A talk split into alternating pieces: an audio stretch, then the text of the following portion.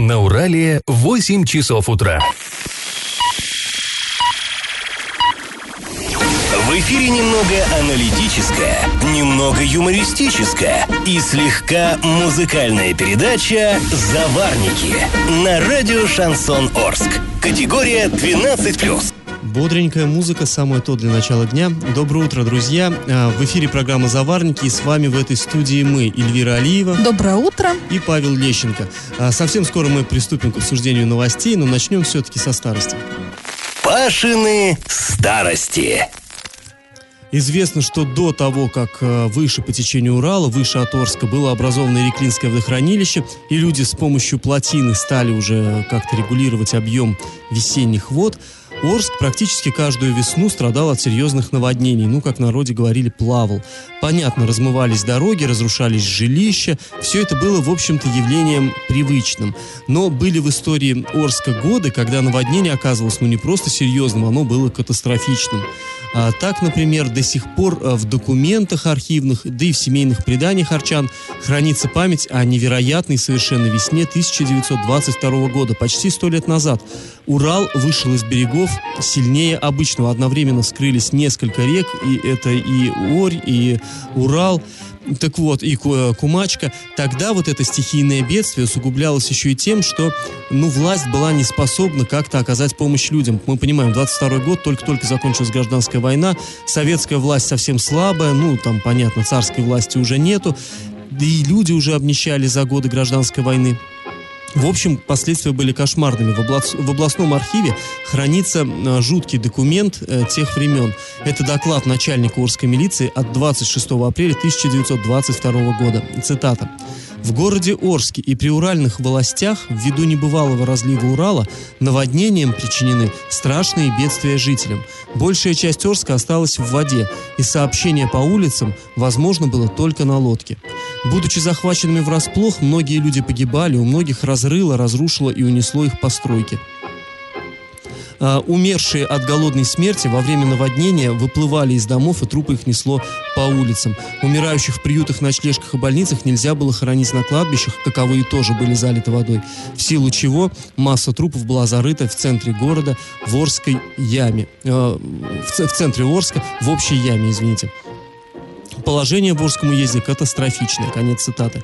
Ну, картина действительно рисуется просто страшно и даже неправдоподобно страшно, но э, это совершеннейшая правда. Слова принадлежат не какому-то впечатлительному там билетристу.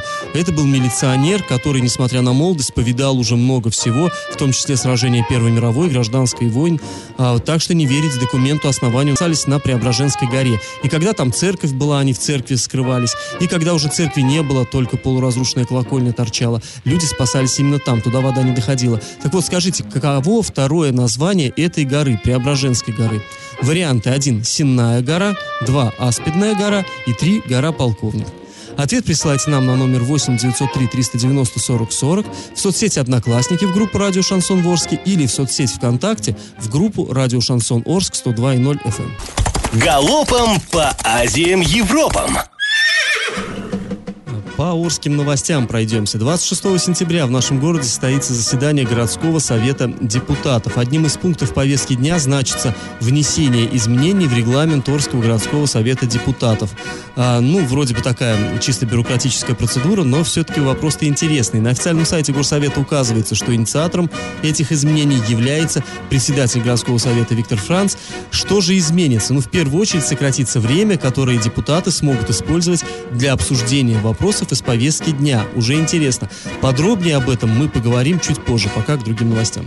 А сегодня хоккейный клуб Южный Урал сыграет э, с ЦСКА ВВС в Самаре. Это будет выездной матч, уже четвертый а, по счету. Ну, до этого а, наши ребята сыграли 6 сентября а, в Казани с Барсом. И счет закончился в 1-2 в пользу а, казанской команды. 8 сентября Южный Урал сыграл второй матч с командой «Дизель» в Пензе и матч тогда закончился со счетом 4-0 в пользу арчан. 10 сентября а, арчане сыграли с Ладой, и матч завершился не в пользу наших ребят со счетом 6-2, то есть у нас в активе два поражения, одна победа. И вот сейчас как бы есть возможность уравнять вот эти вот весы, и мы надеемся, что все-таки, да, мы победим. В это даже верим. А, друзья, еще одна хорошая новость из мира спорта. Э, известный журнал GQ провел традиционную церемонию вручения премии «Человек года».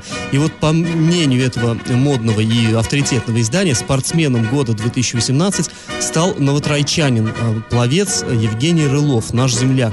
А, сообщается, что вот именно Евгений вернул Россию в элиту мирового плавания. Год назад он завоевал золотую медаль на чемпионате мира. То есть стал чемпионом мира, ну с чем мы сердечно его поздравляем, и вообще всех жителей Новотроицка. Ну и Орск тоже, наверное, бочком так может к этой победе прислониться. А, Новотройчанин одержал тогда победу на дистанции 200 метров на спине. И этим он открыл а, золотой счет сборной России на соревнованиях, которые проходили в Будапеште. Ну что ж, мы рады, и мы надеемся, что это далеко не последняя победа наших спортсменов. Я в теме.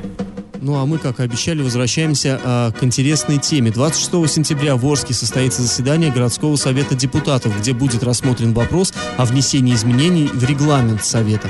Например, э, то есть предыдущий регламент принимался 10 лет назад, в 2008 году. В том регламенте, он действует до сих пор, на прения депутатам отводилось по 5 минут, ну и до сих пор отводится. А вот теперь их предлагается сократить до 3 минут. На повторное выступление сейчас дается 3 минуты, их хотят сократить до одной. Там на минуту сократили предельное время выступления в разделе «разное» и так далее. Но самое-самое главное, предлагается внести в регламент такой вот пункт, э, цитата.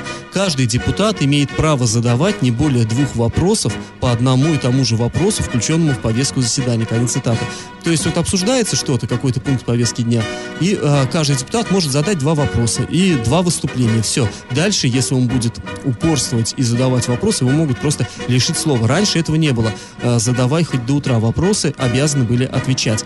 Ну вот что, для чего это все делается? Пояснительную записку к данному проекту подписал депутат городского совета Сергей Ястребцев. Вот ему-то мы задали этот ключевой вопрос. Зачем? И вот что нам ответил Сергей Анатольевич. У нас же будет заседание городского совета, будут комиссии заседать, все это рассматривать будут. Если вы что-то там не понимаете, это не значит, что это не так. Регламент – это внутренний документ. Да, у вас тоже есть свой регламент у себя в редакции. Я в ваш регламент не лезу. Вы имеете право, конечно, поинтересоваться. Я вам сказал, цель какая. Для повышения эффективности работы городского совета.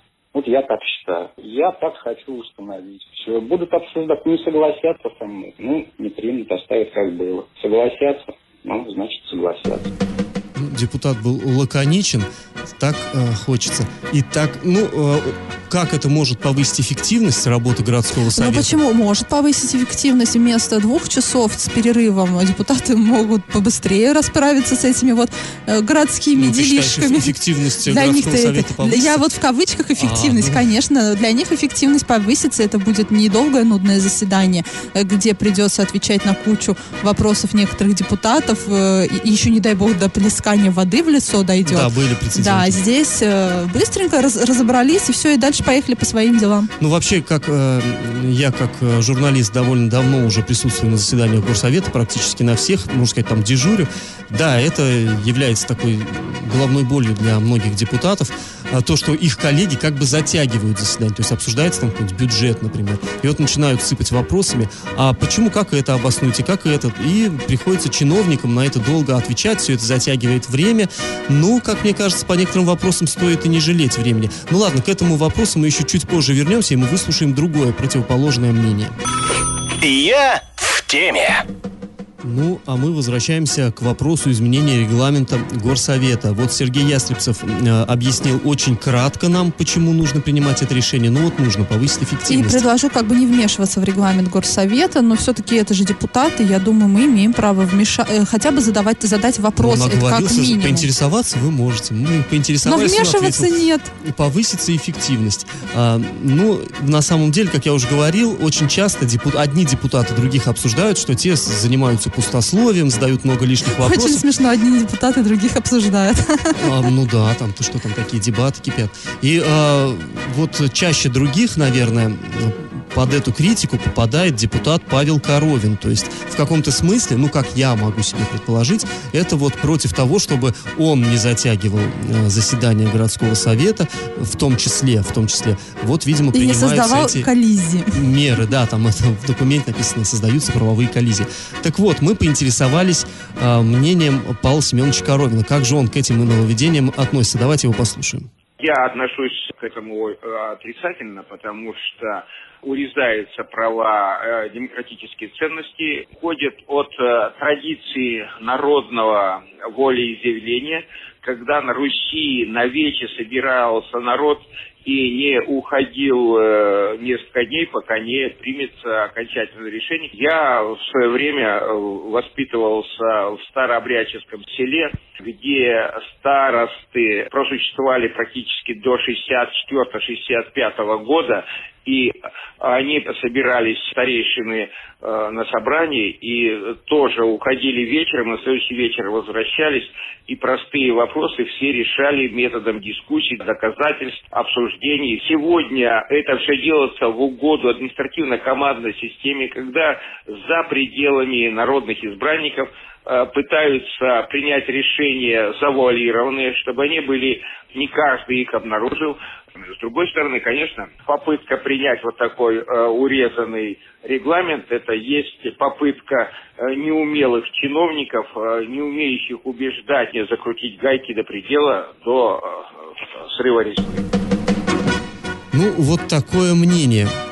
На самом деле здесь действительно две, э, две точки зрения, может быть. Кто-то считает, что нужно э, не разговаривать в горсовете, а спасать город, заниматься важными делами, без, без долгих обсуждений, действия нужны. Кто-то считает, что все-таки вот эти действия, э, ну, топором махать, щепки летят, и все в народ. И лучше бы обсудить Но 10 раз и уж один раз обрезать. Ты знаешь, отрезать как бы. все-таки обсуждение это не на горсовете, на горсовете принимается решение. До этого собираются комиссии, и все вопросы, в принципе, обсуждаются на комиссии, но обычно за закрытыми дверями. А уже то, что мы видим на горсовете, это такая официальная э, часть. Ну, э, на комиссии присутствует, э, на каждой комиссии только часть депутатов. И какие-то депутаты, которые не входят в комиссию, условно говоря, по бюджету, они могут и не знать, что там обсуждалось. И все-таки на, уже на, вот, на общем заседании тогда задаются уже вопросы. И, То есть какие-то, ну, да, технические Да, вопросы. и я вот регулируются здесь согласна я с Коровиным, что как бы нужно, наверное, до последнего сидеть, а не, а не для галочки, по сути, собираться. Но да, по сути, горсовет это вече. Там решается судьба города. Полигон мнений, да. Полигон мнений. Ну, э, в любом случае, э, интересно, что э, вот это новое, э, это нововведение, оно, вероятно, вступит в силу уже после, вот, если сейчас, 26 сентября, проголосуют народные избранники, ну, Но мы в не знаем, да, как депутаты Сомнений нет, что проголосуют, наверняка Ну, а проголосуют. почему? Ты знаешь, мы тоже думали, что у нас сомнений не будет, и все депутаты однозначно поддержат главу города по вопросе мусорного, мусороперерабатывающего завода. Но нет, даже представители партии власти встали в позу и также сказали, так, стоп, вы сначала объясните, а потом мы будем решать. И вот тут, кстати, тоже нужно сказать, что скоро-то будет обсуждаться вопрос мусорного Совершенно завода. верно, да. А Вот что это ближе значит? к концу года. И интересно, будет ли он проходить этот э, вопрос э, при бурных обсуждениях или все-таки вот по-новому, кратенько, За одну быстро, минуту. на спринтерской скорости. Пашины старости. Ну, а мы снова возвращаемся э, к разговору про наводнение. Вот про 1922 год, роковой год, э, уже рассказали, и ровно через 20 лет произошло еще одно страшное наводнение в Орске. И вот опять-таки оно случилось в самый неподходящий момент, когда город к этому был, ну, совершенно не готов. Понимаем, э, это весна 42 года, это война, причем э, война, наверное, самый страшный ее период, в том смысле, что еще победы-то и близко ее не было видно. А, Была, был блокирован Ленинград немцами, под Москвой велись ожесточенные бои. То есть э, из Орска мужчины уезжали на фронт, здесь в тылу работали женщины и дети, сюда прибывали эшелоны э, с ранеными бойцами. И власть, э, опять-таки, была именно тогда, ну, об этом не думалось, думалось меньше, потому что вот все было, все силы на фронт. И именно вот в это время Урал опять взялся проверять арчан на прочность. А В областной совет депутатов тогда, в 1942 году, поступила сводка от НКВД. Зачитаю, процитирую. Положение в Орске катастрофическое. 95% города затоплено водой. 50% домов видны только крыши. Совершенно размыло водой, особенно саманные дома. Промышленность работает не с полной нагрузкой, крекинг не работает. На крекинге имеется 800 тонн мазута. Сейчас исследуется возможность доставки его на ТЭЦ, но линия тоже затоплена водой. Пятый корпус 257-го завода работать не может, нет чистой воды для гидравлических прессов. Никель частично работает, завод Ким вышел из строя, затоплен водой. Швейная фабрика затоплена со всем оборудованием, мельница разрушена. Требуется оказать людям помощь продуктами питания, запас муки на исходе. Хорошо бы, если бы доставили медикаменты. Имеются случаи мародерства, грабежа в затопленной зоне. Арестованы 25 человек. Есть жертвы, пока 8, но будет гораздо больше. Конец цитаты. Ну и люди, э, как мы уже говорили, спасались от воды именно в том же месте, где их предки сотни лет назад на горе Преображенской, где сейчас стоит вот красивый Преображенский храм. Многие люди залезали на крыши, и вот на эти островки, которые собирались на, на крышах больших домов, и вот, собственно, гору Преображенскую, продукты сбрасывали с самолетов, пролетали самолеты, бросали мешки с продуктами. И вот когда вода ушла, оказалось, что повреждено было в Орске более 4000 домов. Причем 1493 дома уже не подлежали восстановлению. Ну, вы представляете, что было остаться без крыши над головой в то страшное время. А, ну, а мы напоминаем про конкурс. Вот как раз про ту самую Преображенскую гору.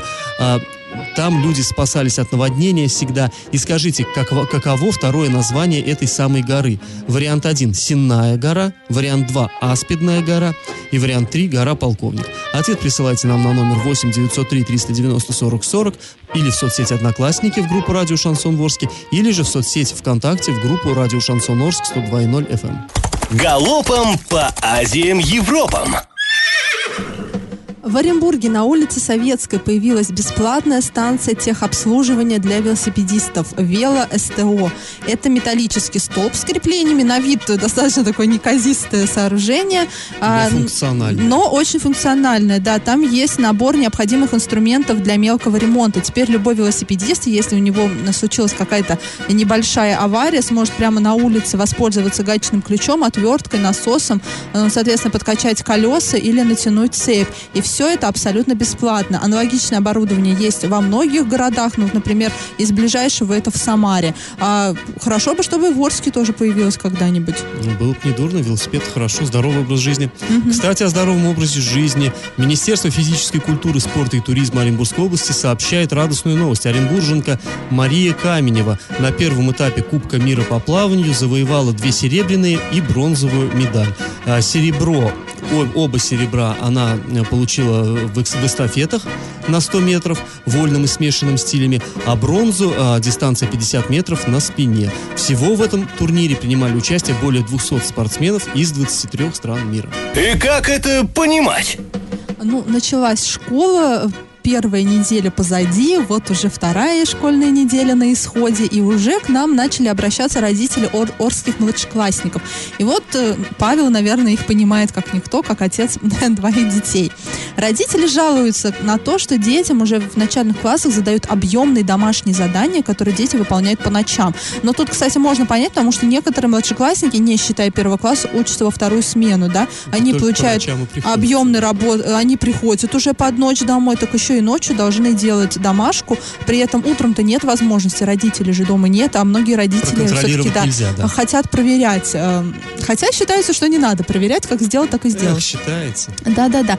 И вот, и если первоклашкам по Санпину вообще не должны задавать домашние задания, да, вот сейчас меня родители все слышат, э, не нужно им задавать домашние задания, для них это пока стресс. И, насколько я знаю, вообще на протяжении всего первого класса домашка не задается. Да, запрещено. Ну, да, запрещено это, но, насколько я знаю, не исполняются вот эти вот э, нормы э, в Орских школах. А, но это не касается второго, третьего, четвертого классов, если мы говорим о младшей школе. И вот мы обратились э, в Министерство образования с вопросом, какой объем домашнего задания ну, могут получать дети. Так вот, по объему-то они нам особо ничего не сказали, но сказали, сколько должен ребенок дома тратить время на выполнение домашнего задания. Во втором-третьем классе всего полтора часа, в четвертом-пятых классах два часа, в шестых-восьмых два с половиной часа и э, в, в последних классах, старших классах три с половиной часа. Но мне кажется, все-таки столько, э, столько не тратит, намного-намного больше, да, Паш? Ну, даже по своему детству помню, было всегда где там два с половиной, три часа никогда не умещались, мне кажется. Ну и сейчас я тоже думаю... Но я думаю, если во втором классе, во втором-третьем еще родители могут помочь, но чем дальше, тем сложнее даже для родителей приходится вот просто с нуля это все изучать и понимать. Хоть самим иди в школу и учись с детьми. Также мы спросили, вообще можно ли задавать домашние задания на выходные. Да, как мы знаем, всегда очень много задают на выходные. Якобы у детей есть два дня, и за эти два дня можно прям обучиться. Но все-таки нужно отдыхать в первую очередь, ну я так, по крайней мере, думаю. Так вот, Министерство образования сказали, что нет такой нормы, запрещающей э, задавать домашние задания на выходные. То есть учитель может задавать сколько угодно, но опять же руководствуясь вот этими вот временными рамками, которые мы озвучили ранее. Да, и думаешь, э, еще нам в, в Министерстве образования сообщили, что если родители считают, что слишком там детей перегружают как-то, э, то родителям нужно в первую очередь обращаться к администрации школы, школы, то есть, ну, к директору. И как это понимать? А, раньше мы уже говорили, что на заводе а, Армета Юмс ввели вынужденное простое производство, а сотрудников отправили в вынужденный отпуск а, с сохранением двух третьих от заработной платы. И вот, по словам руководства предприятия, вот эти меры вынуждены, э, связаны с тем, что на предприятии возник дефицит денежных средств. Ну, Это, да, логично. логично. Денег нет, но вы держитесь. Были якобы снижены кредитные лимиты нескольких банков, а также поставщики энергоресурсов активно начали требовать погасить погасить долги, а долги э, не маленькие, там так сотни миллионов, да. И вот э, напомним, да, что с 12 сентября по 7 октября объявлено простое производство. Это вынужденная мера, и она должна позволить стабилизировать положение, сохранить рабочие э, кадры. И на предприятии в настоящий момент работает э, около трех с половиной тысяч человек. И также руководство завода отмечает, что перспективы предприятия есть, подписаны крупные контракты, сформирован портфель заказов, но мы все-таки видим, что на протяжении нескольких лет э, в средствах массовой информации ЮМС фигурирует э, не в не очень хорошем свете. Всегда это связано либо с вынужденным простоем производства, либо Нет, с отключением... в хорошем свете, когда подписывается крупный контракт, например, с Кубой там, на этот прокатный стан. Ну, в хорошем свете. Да, все но все-таки, все-таки тревожно, тревожно, да, все-таки то вынужденный простой, то вот э, долги. Нам все-таки приходят пресс-релизы, например, от того же энергосбыт плюса, и мы, и который всегда отмечает, э, какие предприятия сколько должны. И э, просто у ЮМСа долги растут в геометрической прогрессии. Ну, на сегодня это самое крупное наверное, предприятие нашего города. Три с половиной тысячи человек, это действительно очень много. Ну и если вот эта мера вынужденная, э, простой, позволит сохранить действительно коллектив, и вот эти три с половиной тысячи человек останутся при работе, да, это, то конечно, мы желаем очень, только, очень только того, э, мы, мы желаем, конечно же, чтобы предприятие выкарабкалось. Мы помним, когда закрылся никель, и сколько семьям пришлось уехать из города в поисках работы, потому что ну, нету аналогичных производств больше поблизости. И как бы не хотелось сейчас, потому что, например, у меня есть друзья, которые которые работают на ЮМЗ, да, думаю, и которые, друзья, да, которые лиша, лишаясь работы, они просто уедут из этого города, потому что работать где? Только продавцом в торговых центрах. Предприятия закрываются, торговые центры у нас растут. Но я не думаю, что они согласятся, когда люди были инженерами и менять э, на что-то худшее. Новость дна. Жители многоквартирного дома в городе Оренбурге добились запрета деятельности бара, где звучало караоке. В подвале жилого дома на улице Челюскинцев Оренбурга один из предпринимателей оборудовал караоке-бар, и э, жильцам было обеспечено такое круглосуточное музыкальное сопровождение. К тому же, как подчеркивает пресс-служба областного суда, сомнительного качества. Ну, естественно, караоке. Люди пришли, и вот кто как может, тот так поет, а ты слушай. В общем, э, было много претензий от жильцов э, к деятельности предпринимателя, никакого эффекта не было. Э, и, в общем, проживающие в этом доме уже в судебном порядке просили прекратить деятельность Душа заведения. творческие порывы. Ну, да. И дошло дело аж до областного суда. Представьте себе уровень. И вот по итогам длительных судебных разбирательств деятельность этого бара была запрещена. Более того, людям был даже компенсирован моральный вред, полученный во время вот этих вынужденных ночных концертов. Раздача лещей. А, ну что ж, подводим итоги нашего конкурса. Спрашивали мы, как э, второе название, какое было второе название горы Преображенской. Вот э, удивительный случай. Нам прислали очень много ответов с неправ... неправильных ответов. Большая часть наших слушателей считает, что гора это называлась Синой. Но нет, друзья, Синая гора, она туда выше, по течению Урала, в сторону кирпичного завода, вот там. А, на ней, да, она так называлась, потому что на ней сушили сено раньше. Она действительно не затапливалась, очень удобное местоположение. Но это не Преображенская Преображенская, не та, где вот стоит вот эта красивая церковь. Там сейчас стоят гаражи в основном на этой Сенной горе. А, вот кто-то вот прислал нам, Эдуард сказал, что гора Полковник. Не, гора Полковник это на биофабрике, там добывают яшму. А вот а, гора Преображенская называлась Аспидной. Аспидной ее назвал еще в, тысяч, в 1769 году э, легендарный академик немецкий Петр Симон Паллас. А, он приехал сюда на, в экспедицию геологическую и был поражен Орской яшмой, которая тогда добывалась вот именно там, где сейчас э, вот эта стоит церковь. Э, поэтому правильный ответ два, то есть от слова яспис, яшма, аспидная. Поэтому ну, победитель у нас, увы, сегодня нет. Но будет завтра, я думаю. Э, мы с вами прощаемся. Этот час вы провели с Эльвирой Алиевой. И Павлом Лещенко. Пока, до завтра.